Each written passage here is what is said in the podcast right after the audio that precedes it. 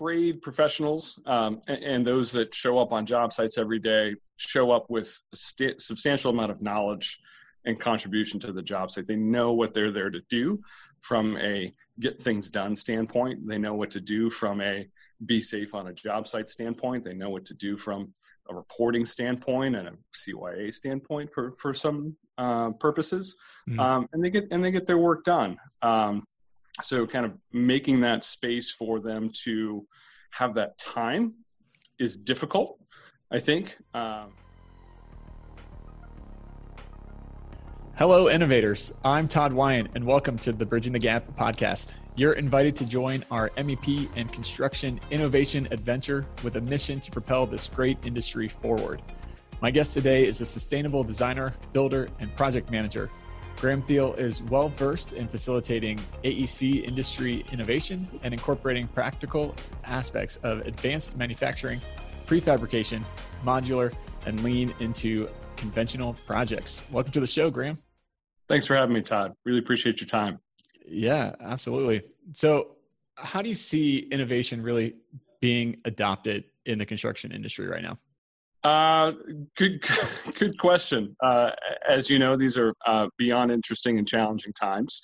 Uh, you know, kind of going back just a little bit, uh, technology and innovation. Um, I'd like to think has always been a part of the te- the construction industry. Um, I think that you know given the boom that we've experienced, there's been a, a, surge in technology and a surge in opportunity for adoption in technology. And with this, say, new time that we're facing with COVID 19 and other activities um, that, that are causing such challenges, I think that that kind of drives a lot more focus on um, what is necessary and what is applicable um, and, and what you can start to, to actually plug in and play with on a job site um, today um, you know, as you know, with COVID 19 and, and the shutdowns that we've at least experienced in the Bay Area and other parts of the country, um, it's created certain requirements around safety on the job site that were already there. Um, just so, from, from an adaptation standpoint, um, looking forward to seeing kind of what truly comes out of uh, of this time and what things are, are being put in place um, as we start to to kind of come out of it and open up and, and see what's really needed on job sites.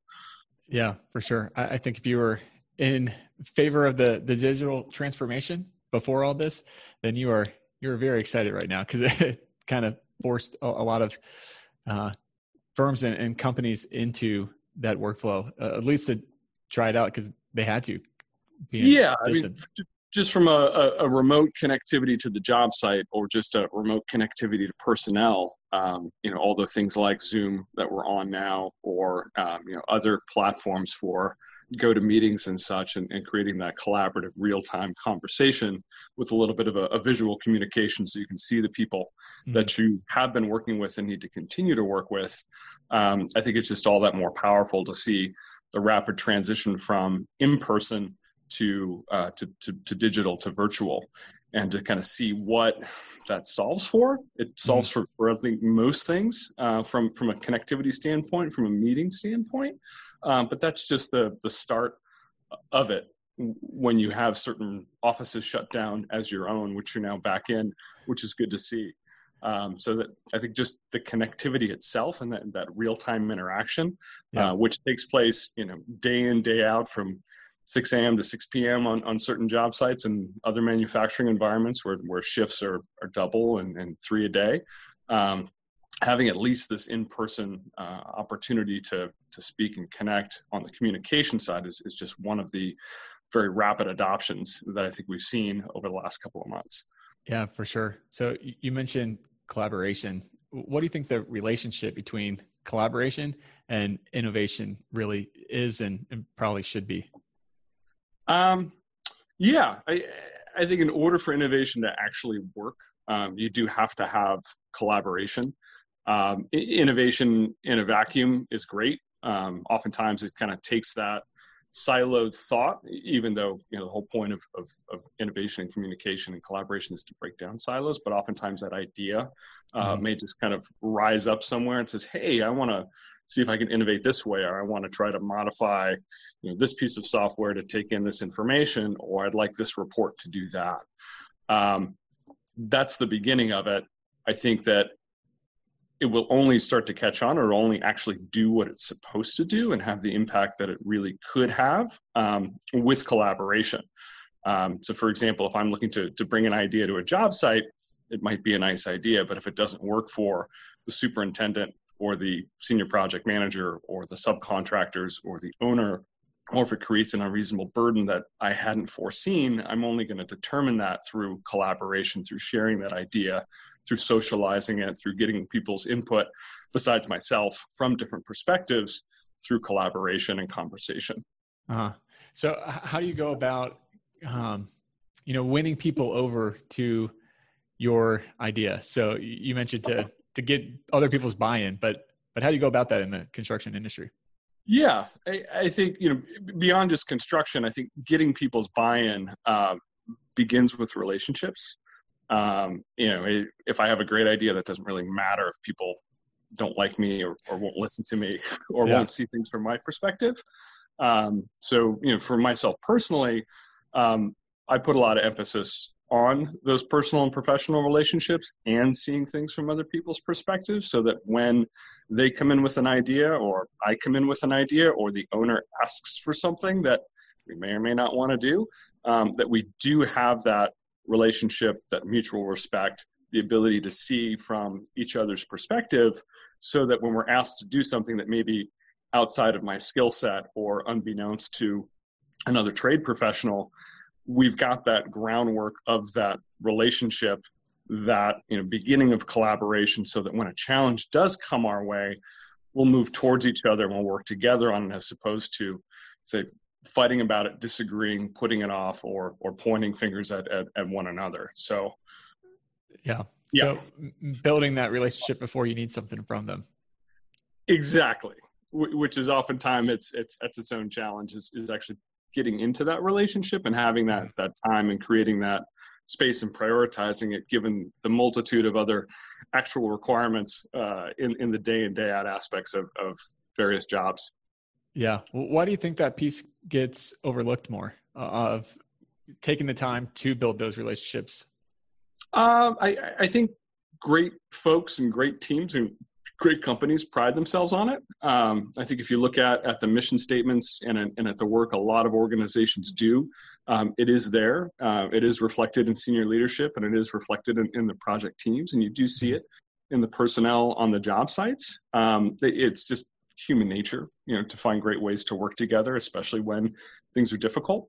Um, in construction, there's all kinds of requirements, there's all kinds of contracts, there's all kinds of training, there's all kinds of focuses. Um, you know, if you, you and I walk on a job site, we've got to wear certain aspects of PPE. We can come in at certain times.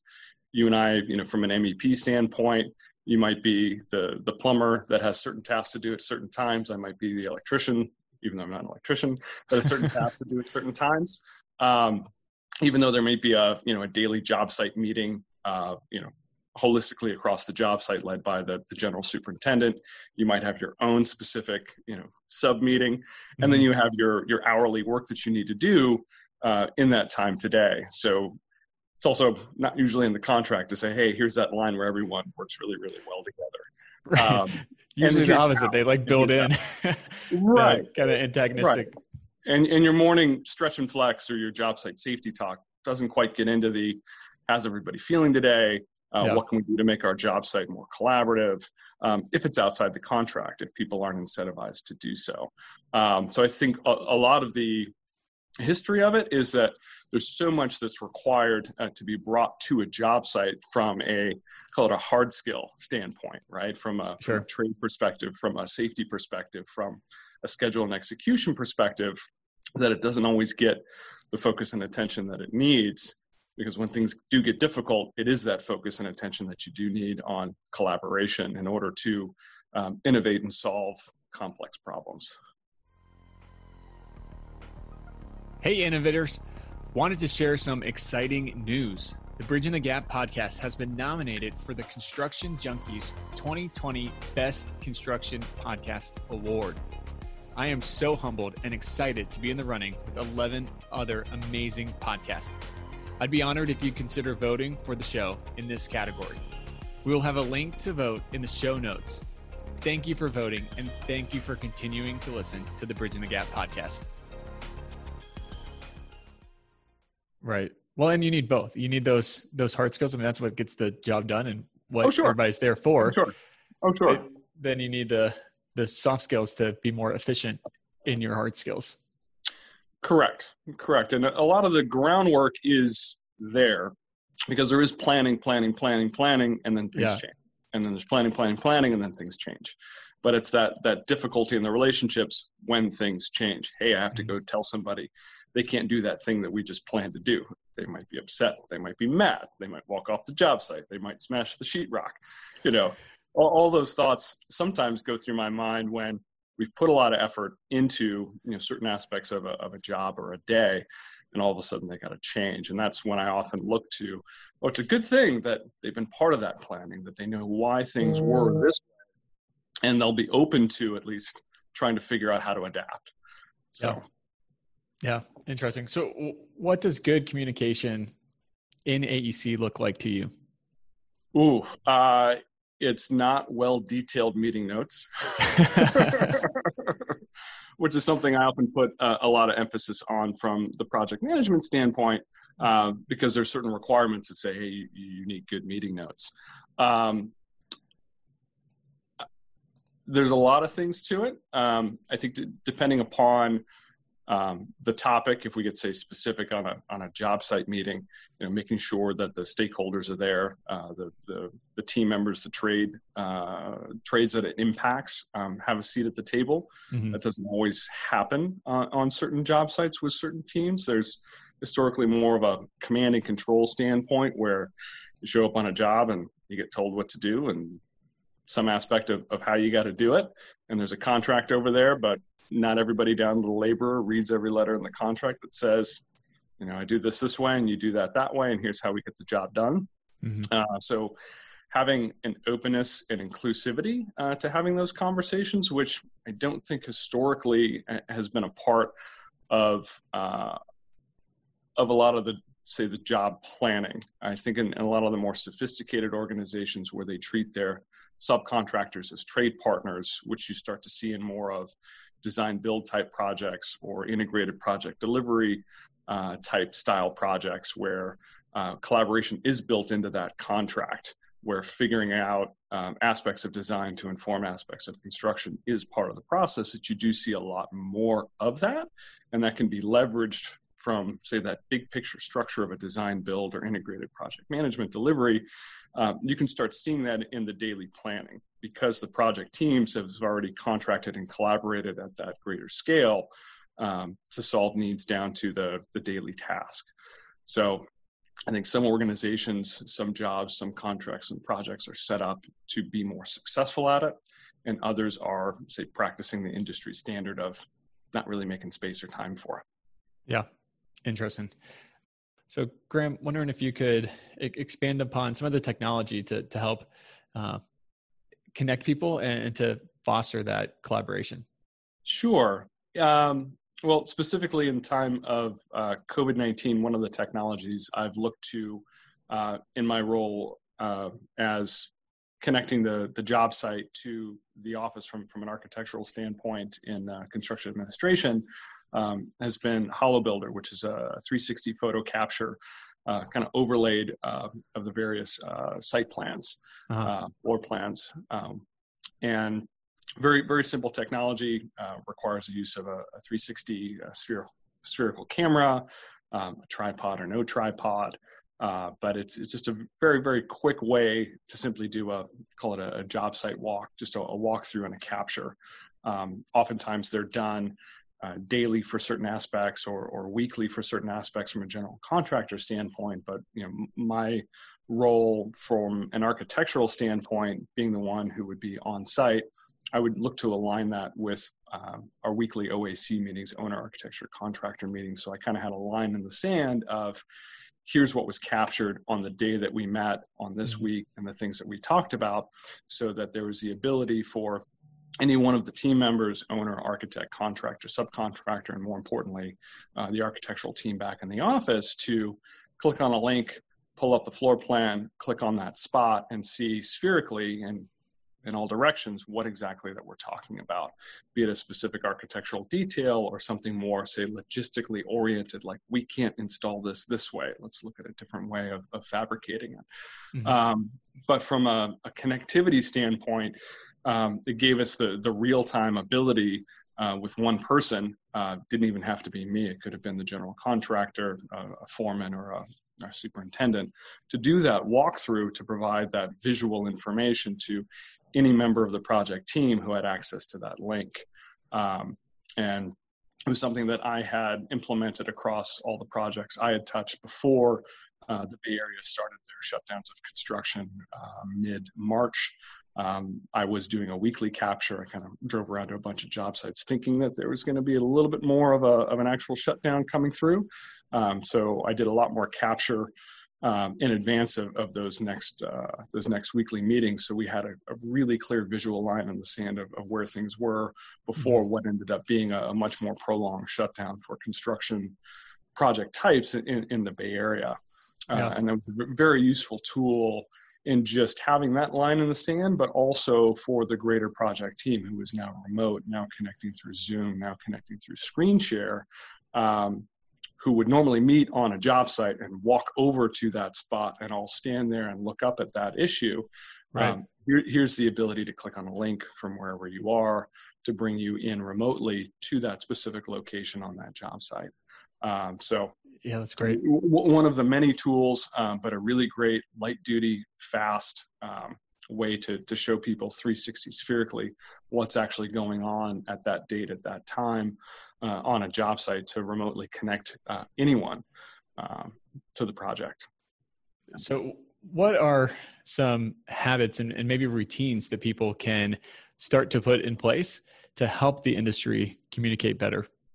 Trade professionals um, and, and, those that show up on job sites every day show up with a st- substantial amount of knowledge and contribution to the job site. They know what they're there to do from a get things done standpoint. They know what to do from a be safe on a job site standpoint. They know what to do from a reporting standpoint and a CYA standpoint for for some uh, purposes, mm-hmm. um, and they get and they get their work done. Um, so, kind of making that space for them to have that time is difficult. I think um, because from you know clock starts to to, to whistle blows. You know, there's sheetrock that's got to get hung. There's all these things that, that need to happen. Um, and there isn't always that designated time and space for it. Um, so I think beginning to look for those small opportunities um, is is kind of where I'd like to start. Uh, when I was a superintendent or a project manager that was on job sites, um, it, it's often those you know those encounters in the elevator, those job walks when you take the time, at least myself personally, to talk to uh, the working foreman, the tradesmen who are doing the work at the time. So I've got a deeper understanding of what they're putting up on the wall, and they've got an understanding that I'm curious and I want to know.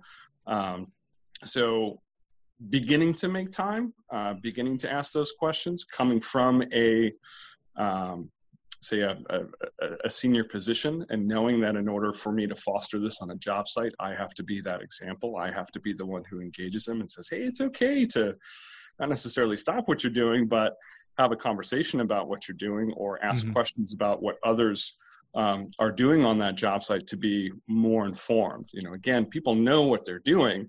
They may not know in great detail what you know, subcontractor or, or trade partner ABC are doing, but it all informs their work and it all is part of a, a holistic uh, construction process, which is kind of why I've, I've taken the professional path I've taken to have a multitude of perspectives from working with an architecture firm to working with general contractors to being an owner's rep. So, you know, I personally and professionally have a bit broader of a perspective on the challenges of delivering a project um, and how to work with the various teams that, that touch it at different phases. So, mm-hmm. um, you know, even though a, an electrician's there to, to do what they're doing, as much as they can and do have to collaborate with uh, there are other trade professionals that they're doing the wiring for, that they're running through the walls, um, the better. And you'll you'll see it on a job site. You'll see trade professionals talking to each other about you know who goes first or what's going to happen next week.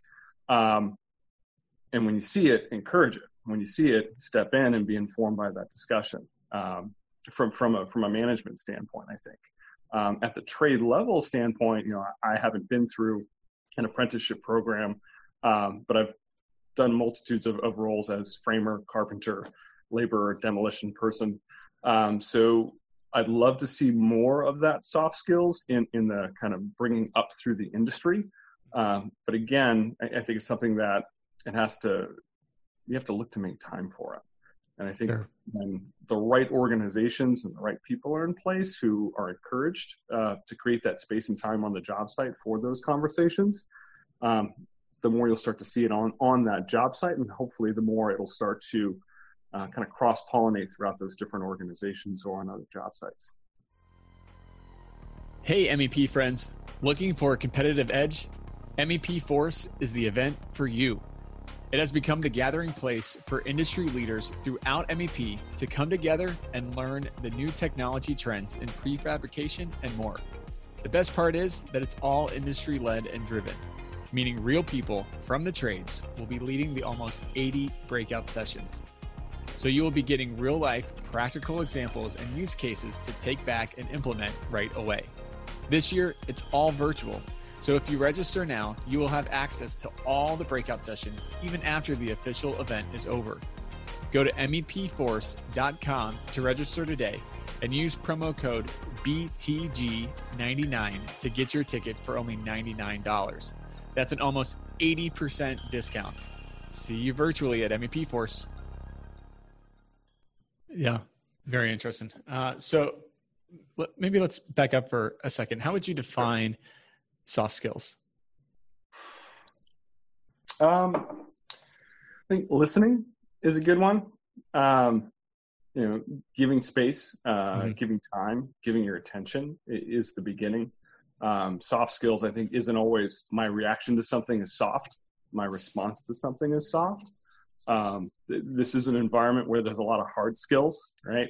Um, and and that's always the focus. Um, mm-hmm. And I think those soft skills you know, they're not encouraged, they're not trained, and you might see them somewhere. But you know, oftentimes if you look around and see a bunch of guys on the job site having a conversation when the emphasis is to to produce work, you might not be, or I might not be as open to fostering or facilitating that conversation. I might kind of walk over and say, "Hey guys, what are we talking about? Let's get back to work. We got stuff we need to do today. What are we doing all standing around and talking?"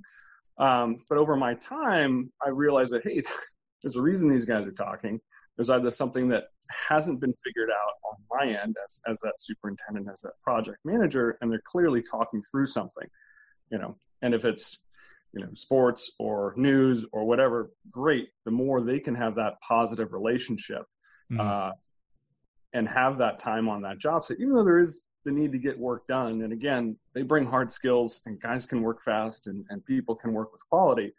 Um, but I think just um, recognizing and listening is kind of the beginning of those soft skills. Um, and then once you see things uh, and understand, you know, that that is a good conversation, that you should foster collaboration on a job site. And it begins with recognizing the, these small touch points uh, to make space and form and, and encourage them.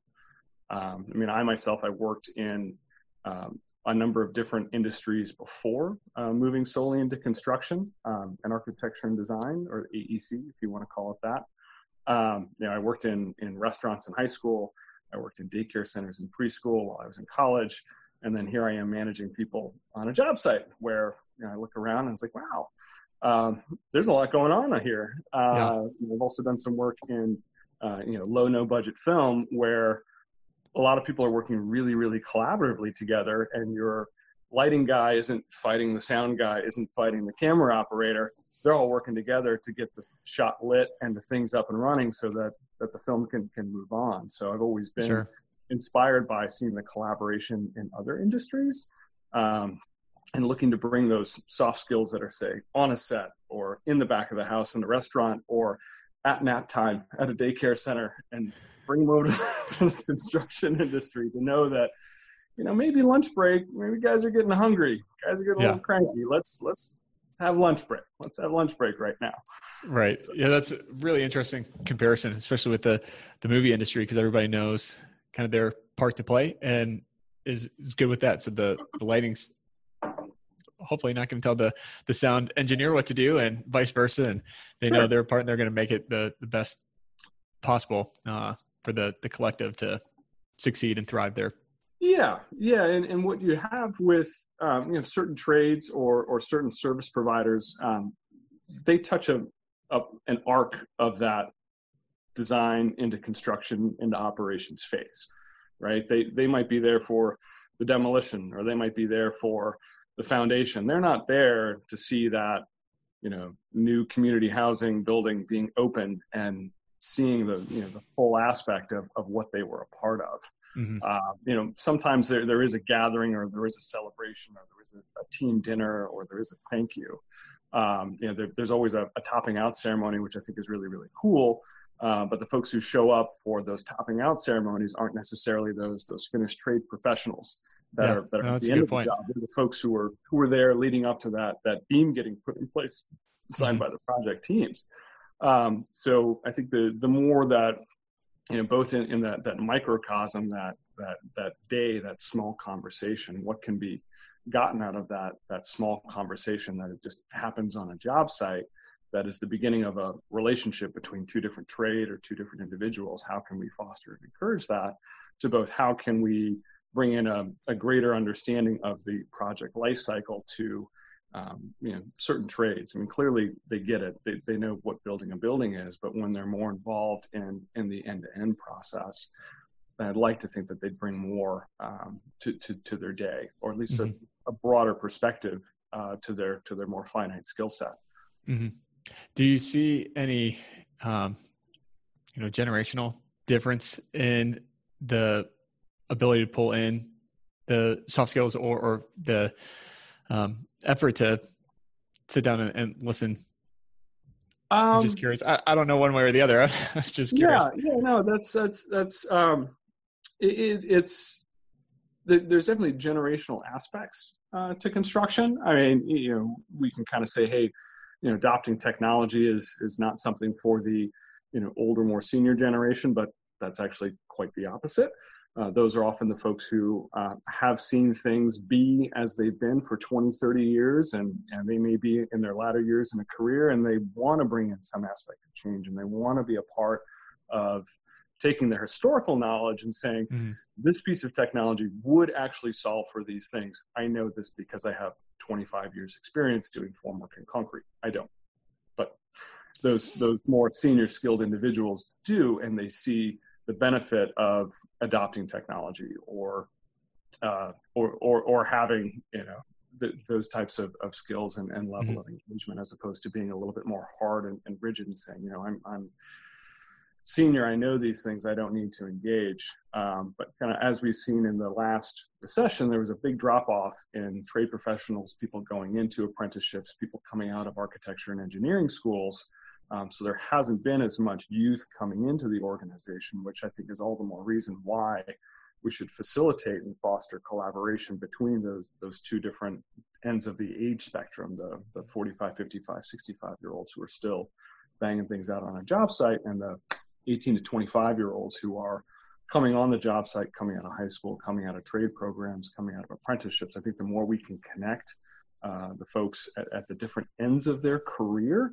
Mm-hmm. I think the more it can do for for the youth, and the more it can bring some say rejuvenation into uh, the careers of the of the more seasoned, more senior individuals. To kind of bring mm-hmm. bring a little bit more life and excitement uh, into the tail end of, of, their professionalism. Oh, for sure. I'm all about that uh, cross generational and um, yeah. kind of mentorship. Uh, yeah, I, I, think the more conversations, the better. Uh, yeah, across a whole lot of different divides. yeah, yeah, and I think, uh, and for I mean, it's one thing for for soft skills. Um, you know, clearly people who have been in the industry longer know the benefit of relationships, know the need to prioritize conversations and talking things through and, and fostering that understanding so that when the work's time to get done, we go get the work done. We don't you know, stop and ask questions. Mm-hmm. Um, so I think the more um, that that can be seen and shared by that younger group that's moving in to say, hey, it's okay to stop and talk about stuff. It's okay to make sure everybody understands what we're doing so that when we go do it, we can knock it out and we can get it done well. Uh, but from a technology standpoint, you know, as you know, with with technology in the industry, we often see a lot of youth coming into it for, say, a, a startup or let's go disrupt this or let's do that. And we've got mm-hmm. a number of younger engineers coming into a, a much more seasoned industry. Um, and there has been uh, software technology construction startup com- companies that have looked to engage more senior members of certain trades for the software that they're designing to see, hey, let's speak with more seasoned individuals as opposed to think that you know what we've come up with as a technology solution in a silo is going to work for this industry. No, let's talk to the folks who've been in this industry for decades and see if they think that, that this is applicable or let's just listen let's give them space let's see what they need for innovation at this time in the industry. Yeah. The bridging the gap podcast is brought to you by applied software. With solutions for the modern project applied software is on a mission to transform industries by empowering clients and championing innovation with real world expert consultants their comprehensive array of solutions for AEC, MEP, and manufacturing has a singular focus, helping you achieve higher performance. With software, training, support, consulting, and custom development, Applied Software has you covered. Visit ASTI.com and let them know we sent you. Yeah. Uh, so, how would you encourage people to build a relationship and really go about earning that respect? Mainly between designer and journeyman? Um, I, I, can only speak from from my experience. I can speak from the um, the individuals who who've approached me from a, a, a trade standpoint. Um, you most recently on a job site as the uh, director of construction, managing CA out in the field, verifying where uh, mechanical units were being put in, so I could go back to our um, architecture office to inform our staff, hey, we might need to shift some lighting here, here, and here. Here's where they um, where they're starting to put their embeds for the mechanical units, mm-hmm. um, and that might dictate let's all bring things down to to 10 feet instead of 11 feet, so everything can fly with the same lighting plan, or we're going to need to bump a few things around. Um, you know, I was out there, you know, spot measuring. I had a laser, I had my computer, I had a few different pieces of, of odds and ends of technology. I had my um, 360 camera and HoloBuilder going on so I could document um, what was currently being put up and then post that back to the office so they could see in real time that, you know, in addition to my numbers on a, on a 2D plan, here's where the mechanical units actually are, and here's the guys on the scissor lift that are putting it up. So let's get this information back to them in a timely manner. And the guy doing the layout on the mechanical units looks at me and sees I've got a laptop open, I got a tablet open, I got this crazy odd camera, and I'm doing a bunch of stuff, and I'm not asking him any questions. And he looks at me and he stops what he's doing, drilling into the concrete, and he says, "What are you doing down there?" I say, "Oh." I'm, you know, gathering all this information so that yeah. I can send it back to the office so we can change the lighting plan. He's a younger guy, and he looks at me and says, "Why didn't you ask me? I can tell you, you know, if I'm going to be, you know, one inch away or two inches away, and what do you need all that stuff for? And I was like, well, I'm using this for this, I'm using that for that, and I'm using this for this. He's like, oh, that's really interesting. Um, yeah. And you know, that was kind of our first conversation. And you know, given he was on the job site and I was on the job site pretty frequently, we started to have a few more. And he started to ask me, you know, how'd you get where you are, uh, and what do you do with this with, with the industry? And he was coming from a very strict, you know, mechanical uh, apprenticeship that he was just completing. Um, and he wanted to see what I was doing with the other tools and technology on the job site and wanted to know why. Um, you know, and I took a moment, looked around, and I said, "Hey, this is someone who wants to know more about not just their job, but how their work is impacting the whole of the project. You know, clearly mm-hmm. he knows he's hanging a mechanical unit and there's lighting, um, but his priority is a mechanical unit. The architect's priority is that lighting design, and furthermore, that's the experience of that tenant or that owner in that space that they truly see and feel is that lighting experience. You know, clearly the place has to be conditioned uh, and it has to be heated and cooled and all that has to technically work well. Um, but that kind of was the beginning of, of one of our many conversations uh, with this individual uh, about kind of what else is going on on a job site, who needs what information when, and what his role is in it and mm-hmm. then what he can do to help me do a better job in reporting information back to my architecture firm. Yeah, I think that's really interesting uh, on and a good illustration on the importance of both sides sharing information sure. and kind of respecting sure. where the other person's coming from and what they're looking at on a job site because everybody sees it through different lenses and rightfully so you you should look for for different things right um, so I think but it wasn't great. it wasn't my soft skills going up to him and saying where are you actually going to put that embed is it where your mark is off the floor on the ceiling is there rebar I know you scanned it I'm just kind of going off of the floor, and he looks down, and he's the one who used his soft skills uh, to yeah. engage me. Which the moment I recognized what he was doing, I saw that as a more open opportunity uh, to both expand my knowledge of his role on the job site and to help him understand my role on the job site. Yeah, no, I think that's great. You know, even people that are are focused on soft skills and, and have that as a, um, you know, in, in the forefront, like you do, is we all can have reminders because we get kind of tunnel vision on the job and, and what we see in, in front of us. So I think that sure. reminder's great. Sure. Uh, so in a race for the the bottom line, why is it important for companies to really stop and, and think about this whole concept? Yeah. Uh, well, with you know the, this surge in construction over the last you know, four, five, six years that we've seen, um, I think to some extent there's been a, a lack of competition. Um, you know, at least in the San Francisco Bay Area, with the, with mm-hmm. the boom in construction, with the increase in construction cost, it's really been um, you know the highest bidder. Uh, it, it, hasn't been that that race to the bottom. It, it, it's always been about price. Um, don't get me wrong, but from from a competition standpoint, you couldn't get enough contractors, you couldn't get enough sheetrockers, you couldn't get enough laborers to build what uh, the previous wave was was trying to build, at least in, in city and county of San Francisco and the surrounding Bay Area, which is why prices were in part um, going up. Mm-hmm. Um, I think with this COVID nineteen and the economic um, results of it, unfortunately, uh, it will create uh, the need for more competition um, you know, th- there will be projects that'll fall off. There will be more things to to bid over. There will be a greater focus on on price and doing more with arguably less.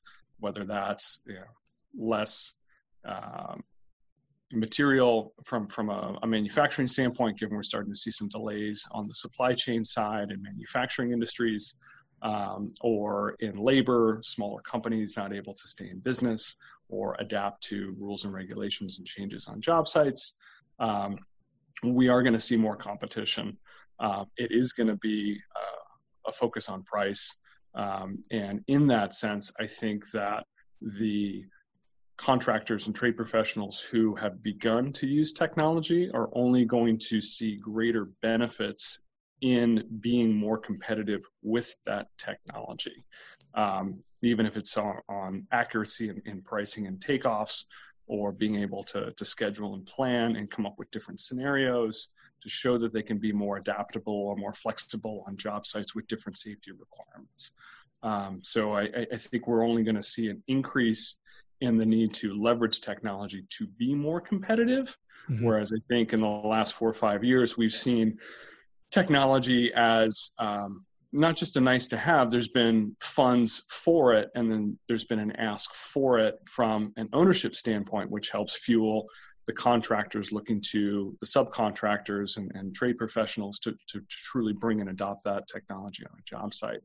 Um, I think that the trend that we're going to start to see now is for them leveraging those technologies to show how they're more competitive, how they're more flexible, um, mm-hmm. um, how they can do more with less. Yeah, I for sure agree with that. Um, what do you think the biggest opportunity for construction is moving forward? Um, I think what you what you get on a lot of job sites um, is the opportunity for collaboration, is the opportunity for a lot of diversity, um, is the opportunity for an industry to to really inform uh, and and further develop itself. Mm-hmm. Um, oftentimes, the drivers are seen as ownership or general contractor where as I think you and I kind of know, it's it's really the the trade professionals, the subcontractors uh, that that do the work. Yeah. Everyone else they have a special place in this podcast. Yeah, everyone else is, is, is pushing yeah. a schedule or uh, or pushing a budget. They're they're not pushing the work. Um, and I think it, it's all the more clear uh, that it is the, the, the people who are doing the work. It's all the more clear that that those folks do need to feel safe coming onto a job site that although safety has always been a tremendous focus and even more so recently um, safety is primary if folks don't feel comfortable and safe on a job site you're not going to get the best work product out of them right so for those general contractors and owners who want to attract the best talent to build their jobs the safer that they can make their job sites and communicate that to their project teams, um, the better projects you'll get. The, the more they'll see that they're being respected as, as a trade professional with ownership and GCs that care about their safety, that mm-hmm. care about their health and well being. Those are the job sites that I'm going to want to work on. yeah, no kidding. For yeah. sure. Uh, huh. awesome. Well, how do people get in touch with you? Uh, LinkedIn's good. Uh, e- email's good. Um, cell phone's good. Zoom, Zoom, Zoom seems to be the way. Uh, yeah. Awesome.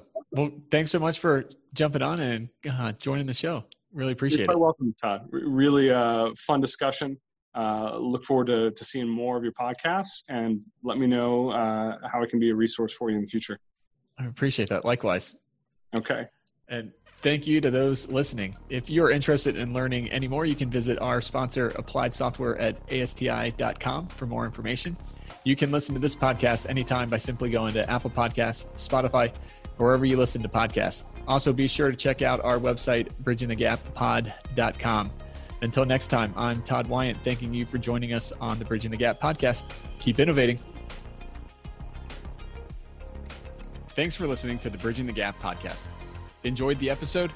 Leave us a rating or review while sharing with your friends and coworkers. I'd love to hear from you.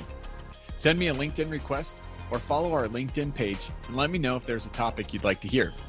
You can listen to us on Apple Podcasts, Spotify, or wherever you listen to podcasts. Thanks for listening.